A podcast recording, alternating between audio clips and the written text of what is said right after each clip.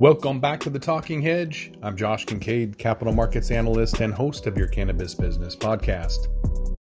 Taking a look at this week's deal tracker for mergers and acquisitions, investments, and all of that from Viridian Capital Advisors shows that there's five fewer transactions, but a $0.4 million higher volume this week than the prior week. And compared to last year, um, the equal number of transactions closed with 164 million in higher volume. Average deal size around 48.2 million. Three equity issues were raised for a total proceeds of 43 million, which was led mostly by Fyllo. They had a Series C round for 32.1 million. The only debt issue closed uh, last week uh, for 150 million. Uh, the issue was by AYR. Uh, kind of interesting because it was the first yield to call original issue uh, in cannabis.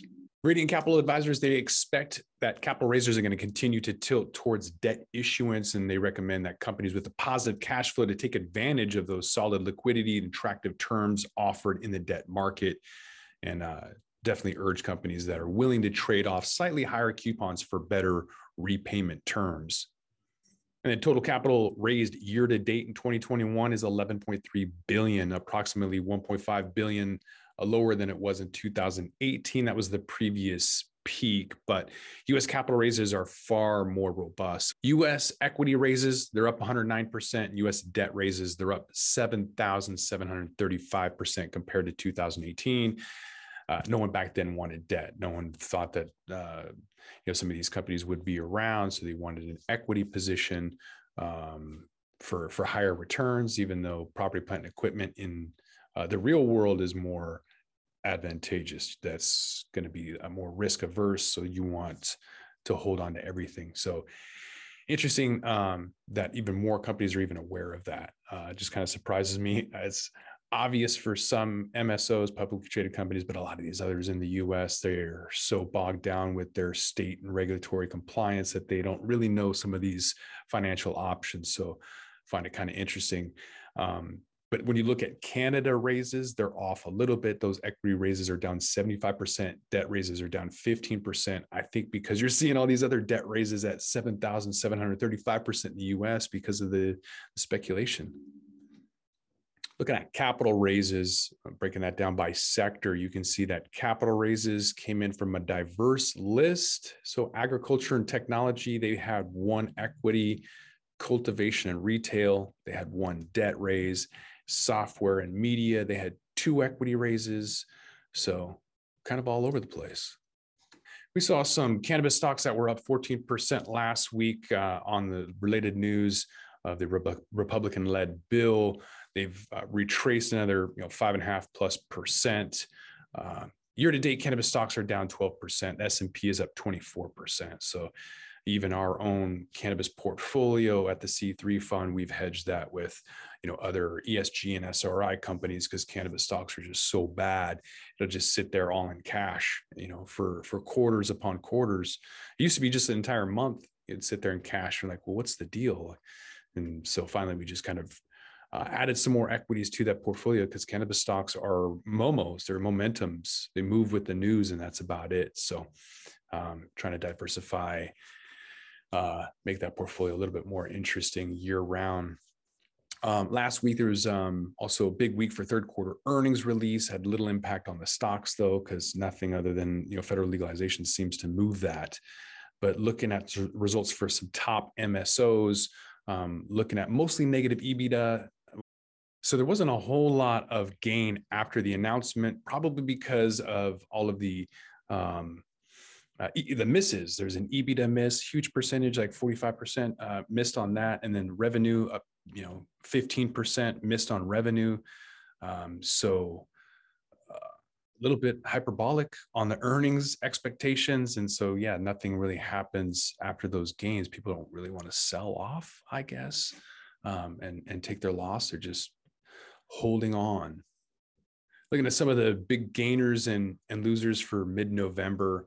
Um, just on the week, Sundial had a, a 43% weekly increase and year to date, 35%. So they came into the year at uh, in the red. Um, Jushi, same thing. Wow, they were up 43%. And They're still down negative 38%. Um, Cansortium, they're still down there in negative territory as well. So we mentioned that the largest equity raise on November 8th was Fyllo, private cannabis compliance platform, announcing a $32 million Series C uh, proceeds to build the company's talent base and make accretive acquisitions. Basically, a blank check company or a SPAC, same thing. Uh, Eminence Capital led the round with Longview Capital uh, and some other firms. Software media sector raised um, 1.1 billion year to date, more than four times the previous year's totals. And this sector is the target of a rapidly increasing number of M&A transactions. Um, for obvious reasons, media, you have a lot of exposure. If there's um, uh, influencers or or reach, people are looking for that kind of um, that kind of exposure. And then software, obviously, if you have software as a service, that's great because you might have a lot of good data. If there's an app or things like that, then you're going to have uh, as an example, you're going to have a lot of information based on your clients that way. Um, some are tied into retail shops, uh, regardless the data, the exposure, the accessibility to um, all of these individual um, potential customers is why they're throwing at least 1.1 billion dollars year to date at media and software. Um, public company listings. Six of the nine companies that raised capital were public, five in Canada, uh, six were in the US. With equity versus debt raises, uh, seeing equity accounting for five of the nine raises and just 30% of the capital. So um, more money is coming from the debt side, but more transactions on the equity side. I find that interesting that um, people are getting more on the equity.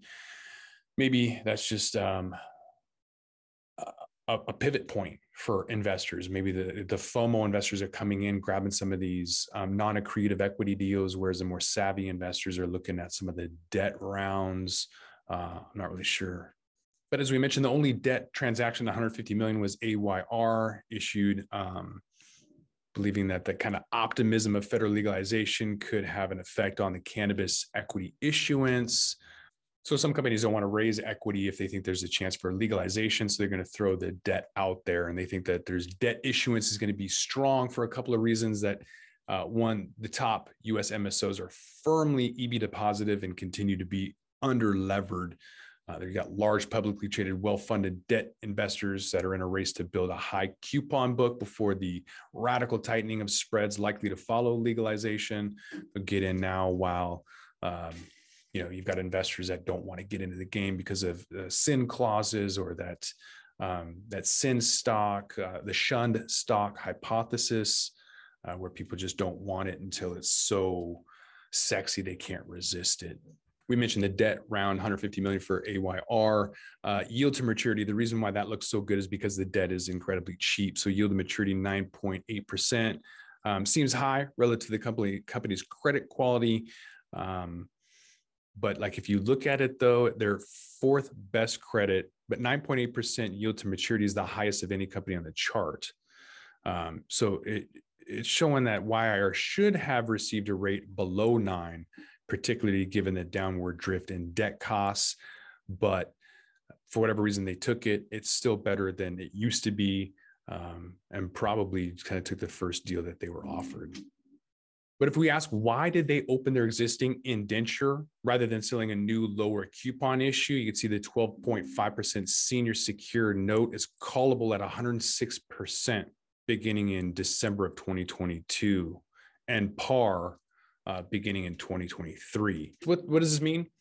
AYR basically avoids incremental debt issuance costs that would be that would come from selling a new issue which basically boils down to cannabis investors should become focused on um, those types of calculations given the likelihood that some form of legalization is going to happen. Looking at mergers and acquisitions there's five closed m&a transactions compared to none in the prior year period. Um, looking at uh, the fact that public companies were the buyers in 85% of those transactions. So there's 19 us targeted m&a transactions with 8.5 billion in total consideration. So both transactions and the consideration exceeds the values reported in each of the last two full years. So we're starting to see this driver of acceleration in the US with mergers and acquisitions, continuing that valuation gap discussed um, over and over again. cultivation and retail companies have large market caps. Some are trading at over a billion dollar market cap uh, with very good uh, multiple EBITDA multiples. So, in contrast, there's some companies with less than a billion that are trading at uh, half that market cap. So, there's an arbitrage opportunity for almost every single MSO to make an acquisition, and have that becoming immediately accretive on an EBITDA per share basis. So, stocks of all of these MSOs are down, but their targets are down even more. So, those acquisitions uh, still look good. So I kind of said as soon as I mean, two, three years ago, I said on the podcast, as soon as there's a market correction, watch for a massive amount of consolidation and then capitulations, people just give up for that very reason. One of the more interesting M&A deals that was Verano Holdings, fourth largest MSO by market cap, bought Willowbrook Wellness, an owner of a dispensary in Connecticut, 131 million in total consideration of the five acquisitions that were made, uh, all of them were public company, or four of the five acquisitions were by public companies. Um, in terms of M&A by sector, most of the acquirers were cultivation and retail, and then most of the target companies were also cultivation and retail. So cultivation retail sector companies were the targets of about 60% of all cannabis M&A transactions in the second half of 2021, representing a historic high mostly because people didn't want to touch the the plant, the flower before that. Now they know that federal legalization is imminent, and they're going to give carte blanche to anybody who has an existing license. So, vertical integration is the way to go, even though the plant is getting commoditized and it's a race to the bottom in terms of, of price pressure. They know that that's uh, imperative for the time being in order to have that that um, that tool in their toolbox. It's just seed to sale. They want to control the entire facet, the entire supply chain in order to um, have control, uh, not only pricing, but um, uh, when they know when it's going to be harvested and sold, um, as well as control of, of quality, all of those factors. The US looks hotter and hotter as Canada kind of starts to fizzle out with their excessive valuations. Um, and knowing that um, there was a lot of bloat. You can't write off billions of dollars and expect investors to kind of keep coming at you. So uh, I would think that as uh, Germany just announced that they're going to legalize, um, they're going to be the third country in the world to do that. It's going to be a domino effect after that, uh, creating a lot of FOMO. So I anticipate there would be a lot more mergers, a lot more excitement, a lot more acquisitions, a lot more investment, uh, a lot more podcasts. With that, we're going to roll this one up. I'm Josh Kincaid. This is The Talking Hedge. Don't forget to like, share, and subscribe, or don't, and I'm out. Don't forget to smash that like button on your way out and check out these other videos that we've got.